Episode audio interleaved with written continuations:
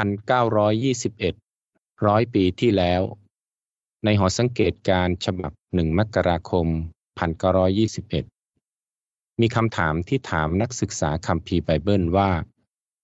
งานอะไรที่เราตั้งหน้าตั้งตารอคอยจะได้ทำในปีนี้ จากนั้นก็มีการยกอิสยาห์61 ข้อ 1 และ 2 ขึ้นมาเพื่อทำให้เห็นว่างานที่พวกเขาได้รับมอบหมายก็คือ งานประกาศ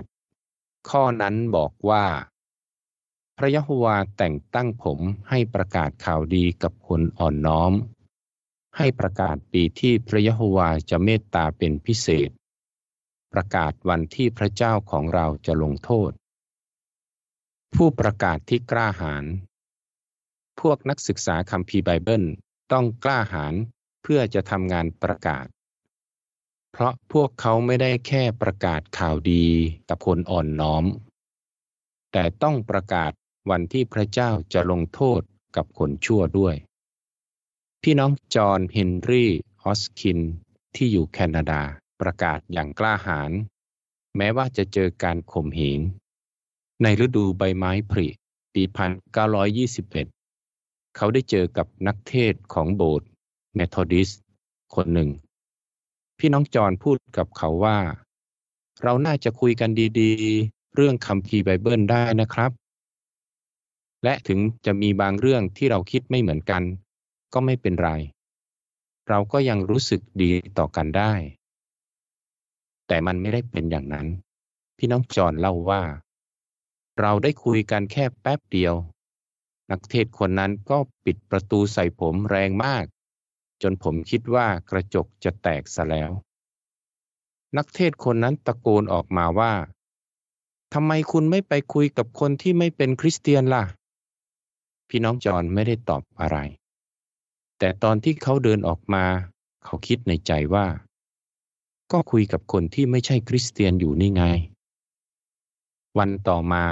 นักเทศคนนั้นก็พูดโจมตีพี่น้องจอนอีกตอนที่เขาเทศในโบสถ์ พี่น้องจอนบอกว่า นักเทศคนนั้นเตือนคนอื่นๆให้ระวังผม เขาบอกว่าผมเป็นคนหลอกลวงที่ร้ายที่สุดในเมืองนั้น และสมควรจะโดนยิงตาย แต่เรื่องนี้ไม่ได้ทำให้เขาเลิกประกาศ เขายังประกาศต่อไป และยังเกิดผลดีด้วย เขาบอกว่า ช่วงนั้นผมมีความสุขกับการประกาศมากเลย หลายคนบอกผมว่า ฉันรู้ว่าคุณเป็นคนของพระเจ้า และยังถามผมด้วยว่า มีอะไรขาดเหลือบ้างไหม ที่พวกเขาจะช่วยได้ ศึกษาส่วนตัวและศึกษาครอบครัว เพื่อจะช่วยคนสนใจให้ก้าวหน้ามากขึ้น กลุ่มนักศึกษาคัมภีร์ไบเบิล ลงหลักสูตรศึกษาคัมภีร์ไบเบิล ในวารสาร The Golden Age หลักสูตรนี้สำหรับเด็กและวัยรุ่น ซึ่งมีคำถามที่พ่อแม่จะคุยกับลูกได้ และช่วยพวกเขาให้หาคำตอบจากคัมภีร์ไบเบิล มีบางคำถามที่สอนความรู้พื้นฐานในคัมภีร์ไบเบิล อย่างเช่น ในคัมภีร์ไบเบิลมีหนังสือกี่เล่ม และมีคำถามอื่นด้วย เช่น คริสเตียนแท้ทุกคน ต้องถูกข่มเหงไหมคำถามแบบนี้ช่วยเด็กและวัยรุ่นให้เป็นผู้ประกาศที่กล้าหาญเชิงอัดอ่านว่า The Golden Age เปลี่ยนชื่อเป็น Consolation ในปี 1937 และเปลี่ยนเป็นตื่นเถิดในปี 1946 จบเชิงอัด นอกจากนั้น มีอีกหลักสูตรหนึ่งที่มีคำถามและคำตอบ สำหรับคนที่มีความรู้ในคัมภีร์ไบเบิลบ้างแล้ว ซึ่งคำตอบจะหาได้ในเล่มแรกของชุดหนังสือ คู่มือการศึกษาพระคัมภีร์ ภาษาอังกฤษ มีผู้อ่านหลายพันคนได้รับประโยชน์จากหลักสูตรเหล่านี้ แต่หนังสือ The Golden Age ฉบับ 21 ธันวาคม 1921 บอกว่า จะไม่มีการใช้ทั้งสองหลักสูตรนี้อีกต่อไป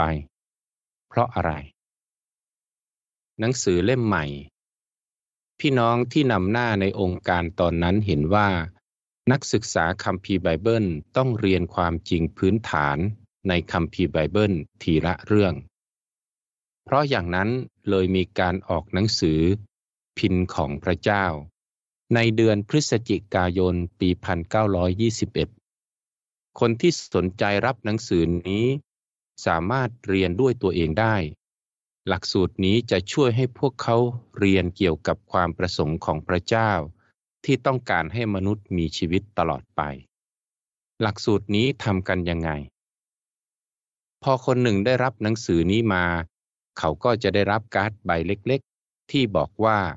เขาต้องอ่านหน้าไหนบ้างแล้วอาทิตย์ต่อมาเขาก็จะได้การ์ดอีกแผ่นหนึ่ง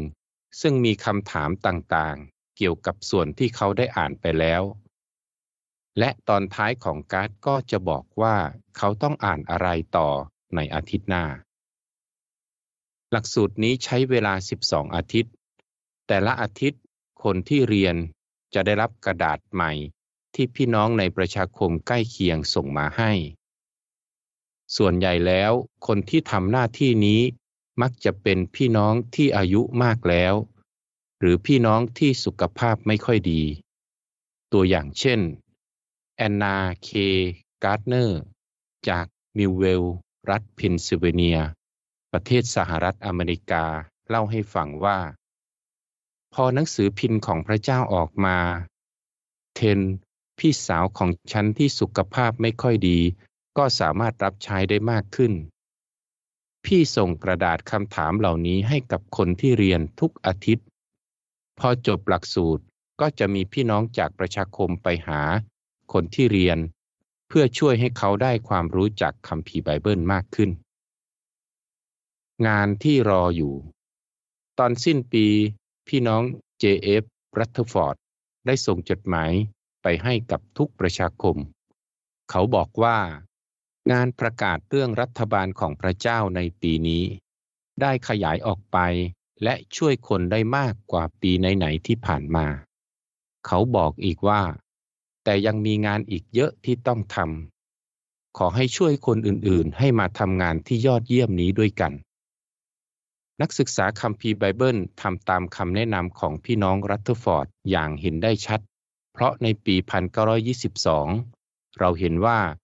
พวกเขาประกาศเรื่องรัฐบาลของพระเจ้าอย่างกล้าหาญมากกว่าที่ผ่านมา เพื่อนที่กล้าหาญนักศึกษาคัมภีร์ไบเบิลทำให้เห็นว่า พวกเขารักกันแบบพี่น้อง โดยช่วยเหลือกันและกัน พวกเขาเป็นเพื่อนที่กล้าหาญที่เกิดมาเพื่อช่วยกันในเวลาลำบาก อย่างที่เราจะได้เห็นต่อไปนี้ ในวันอังคารที่ 31 พฤษภาคม ปี 1921 มีผู้ชายผิวดำคนหนึ่งในเมืองทันซา รัฐ โอคลาโฮมา ประเทศสหรัฐอเมริกา ถูกขังคุกในข้อหาทำร้ายผู้หญิงผิวขาวคนหนึ่ง หลังจากนั้นก็มีม็อบของผู้ชายผิวขาวมากกว่าพันคนที่ไม่พอใจกับเรื่องที่เกิดขึ้น พากันมาทำร้ายกลุ่มคนผิวดำที่มีน้อยกว่า การต่อสู้นี้ลามไปจนถึงย่านของคนผิวดำแห่งหนึ่ง ที่ชื่อกรีนบูธร้านค้าและบ้านมากกว่า 1,400 หลัง ถูกปล้นและถูกเผา มีรายงานบอกว่า 36 คนเสียชีวิต แต่ตัวเลขจริงนั้นอาจมีถึง 300 คนเลยด้วยซ้ำ ต่อมามีการเรียกเหตุการณ์ครั้งนี้ว่า การสังหารหมู่ในทัลซา นักศึกษาคัมภีร์ไบเบิลผิวดำคนหนึ่งที่อยู่ในย่านกรีนวูดชื่อริชาร์ดโจเซฟฮิลเล่าให้ฟังว่าเกิดอะไรขึ้น เขาบอกว่า ในคืนที่มีการจลาจลเราก็ประชุมกันตามปกติ แต่พอประชุมจบแล้วก็ได้ยินเสียงปืนมาจากใจกลางเมือง เรานอนฟังเสียงปืนทั้งคืน พอถึงเช้าวันพุธที่หนึ่งมิถุนายน สถานการณ์ก็ยิ่งแย่ลงไปอีก ริชาร์ดเล่าต่อว่า